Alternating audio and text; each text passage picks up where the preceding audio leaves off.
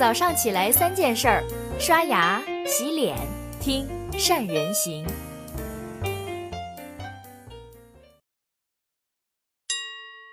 大家好，我是善人。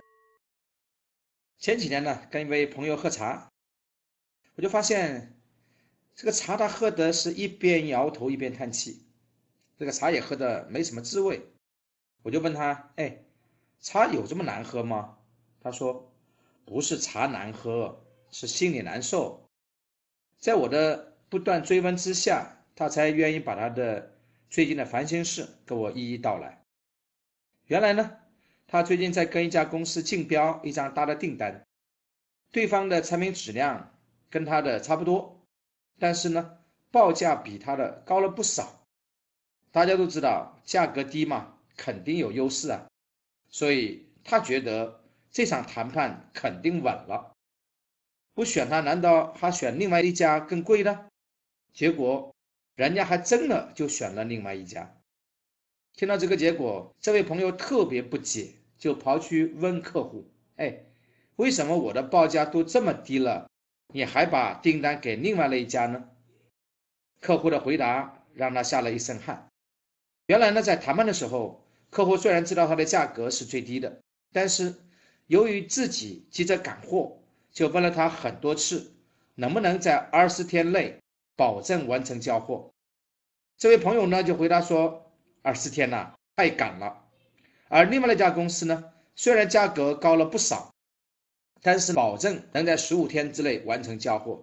于是这张订单理所当然的被那家给拿下了。聊完了这件事，我觉得可以跟大家好好分享一下，因为这就是一个很典型的商业谈判案例。我们做企业的经常都有谈判，不光是业务员跟客户谈，客户也会经常找我们谈。既然要谈判，那必不可少，那我们就该熟悉掌握一些谈判的技巧。所以今天呢，我们就来聊一聊，在谈判的时候可以运用到哪些技巧。我们经常说谈判要双赢，双赢到底是什么？如果说双赢是把双方的利益最大化，那我们就要明白，到底对方想要什么，他们的利益点又是怎么样的。其实利益点不一定就是钱。在刚才说的这个案例里面，时间就是对方的最大的利益点。如果我想要的是时间，但你跟我谈价钱，那我还怎么跟你谈下去？所以谈判呢要双赢，一定要知道对方真正想要什么，在他所有谈判里面是最重要的。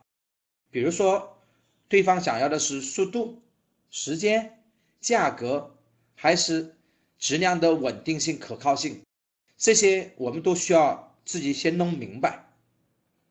可能有同学就会问了，对方也没具体说他的利益点呢，我要怎么去弄明白呢？那就要回到最简单的方法，多问，通过多问来引导客户主动说。如果对方一直问你最快几号能交货，那你就要从时间方面去问。如果对方说，哎，我订多一点货能不能便宜点呢？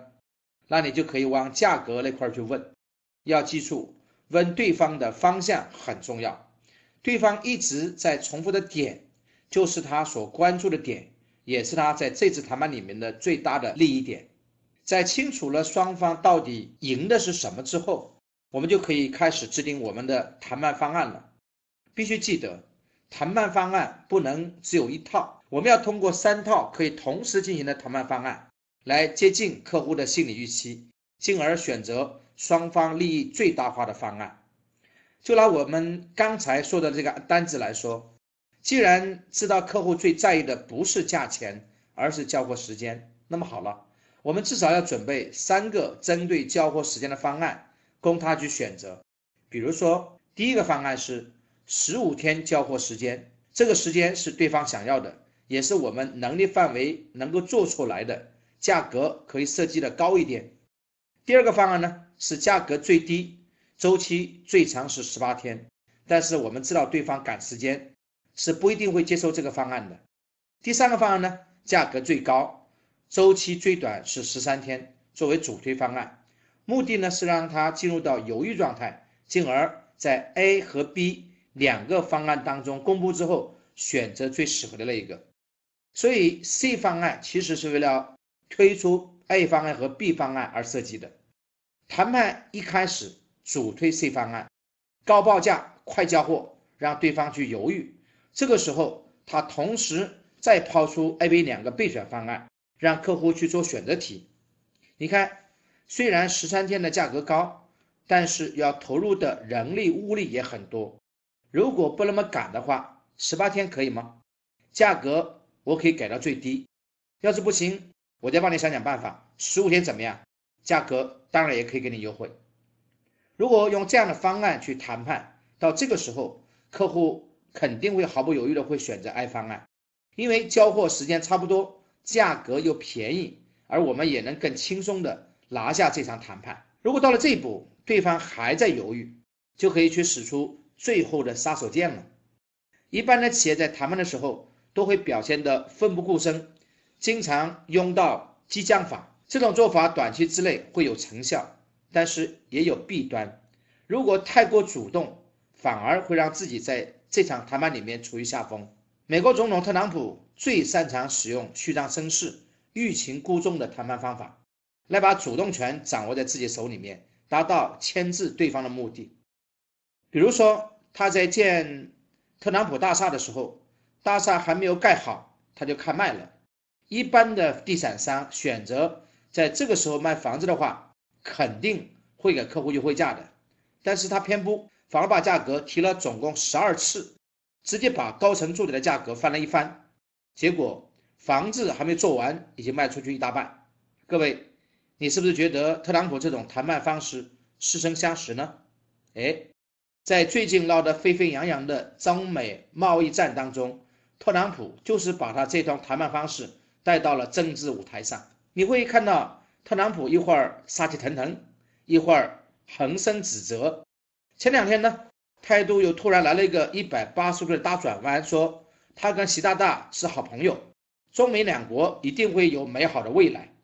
你会发现，每一次最先挑起事端的是他，来和好的又是他，其实目的就在于争取主动牵制对方。很难说特朗普的下一次行动会不会转过头来笑嘻嘻的跟我们去谈合作呢？或许。这就是他的这场谈判的最终的目的，提高要价，达到他想要的结果。说到底呢，谈判并不是什么遥不可及的专业科学，每个人都可以主宰谈判，预见结果，前提是通过学习来提高谈判的技巧。那些能够在商战当中屡战屡胜的企业，绝不是简单的靠产品打价格战，而是靠跟价格频繁的交涉当中。赢得了一场一场大大小小的谈判。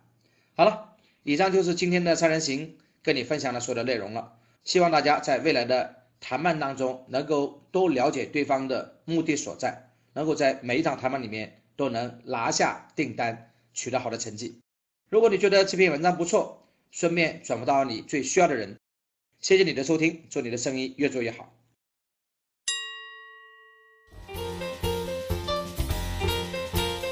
关注善人行微信公众号，每天早上六点三十分，咱们不听不散。